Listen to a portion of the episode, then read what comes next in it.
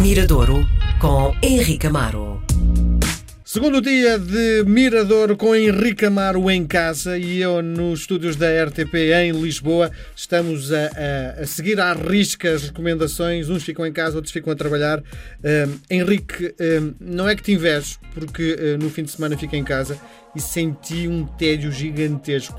Sobretudo porque eu vivo só com um cão, não é? Tu vives com uma família grande, provavelmente é Natal todos os dias em tua casa, não? Os primeiros dias, por acaso, tinha essa sensação aquela coisa de. Quer dizer, o Natal também há sempre aquela coisa de mais, ainda mais pessoas em casa, não é? Uhum. E trazer os, os, pais, os sogros, enfim, a família mais próxima costuma vir até aqui. Mas os primeiros dias, por acaso, era um pouco essa sensação. Parece que, parece que eram todos os dias aquele dia 25, não é? Que a farra já acabou, agora o pessoal dá aqui de pijama de um lado para o outro, ver televisão, anda aqui à espera que amanhã seja o dia então de regressar à escola e ao trabalho, etc. Uhum. Mas aqui nunca há, aqui está, espero que seja para, para, para breve, mas nunca há esse amanhã, não é? Diz-me só uma coisa, como é que são as tuas idas às compras? Ah, é com um certo cuidado, não é? E acho que aqui o comércio local, eu moro aqui no bairro da Encarnação, eh, em Lisboa, perto do aeroporto, e o comércio local até fiquei surpreendido porque desde cedo tomou as devidas precauções. Por exemplo, aqui há uma padaria que serve aqui muito uma área muito, muito grande, com fabrico próprio, e onde há sempre um grande volume de pessoas para comprar pão. E logo, não sei, isto mesmo no início, portanto já duas, três semanas, três semanas, já o controle das senhas, eh, o controle de entrada na padaria já era feito individualmente, Portanto, já houve uma série, uma, uma série de cuidados. Os restos, o resto vou assim a comércio local, eh, que continua com muitas precauções, mas a servir as, as pessoas do bairro. Pois, uh, o que é que faz mais falta neste tempo de reclusão?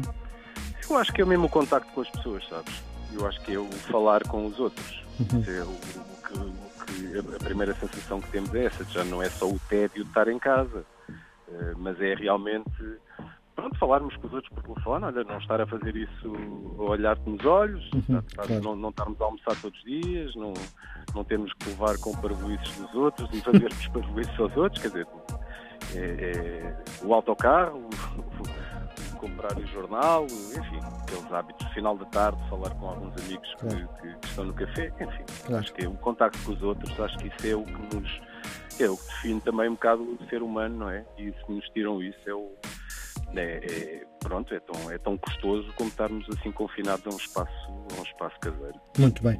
Vamos olhar para a canção que nos traz hoje?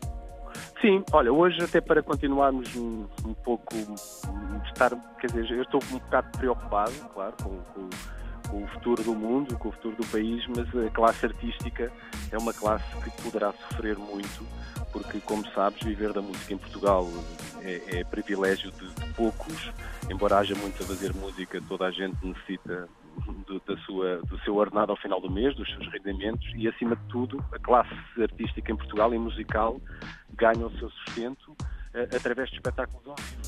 Ora, não existindo, ficam completamente indefesos, tal como tantas outras classes profissionais em Portugal. Mas os músicos eh, podem passar, ou estão a passar, e nos próximos tempos eh, vamos lá ver como é que, como é que será, mas vai ser deixar aqui uma, deixar aqui uma nódoa muito, uma nódoa negra muito, muito grande na vida, na vida de todos.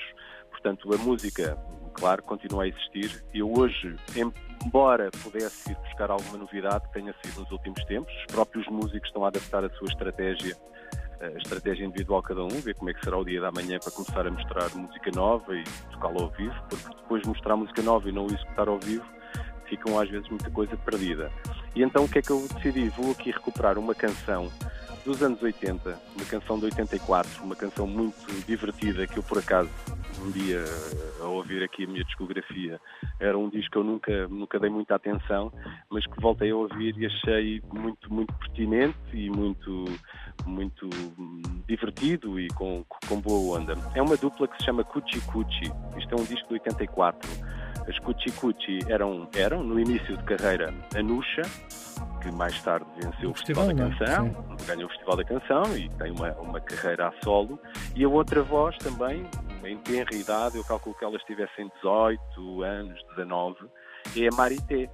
A Maria Leon, depois conhecemos Sim. como Maria Leon, Sim. mulher do Fernando Cunha, guitarrista dos, dos, dos Delfins, uh, e que também fez discos com os Ravel, fez discos depois também com Maria León, alguns até com canções do Pedro Reis Magalhães com Fernando Cunha.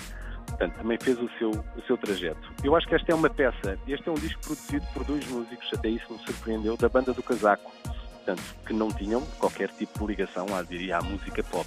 O Nuno Rodrigues e o Celso Carvalho, o violoncelista.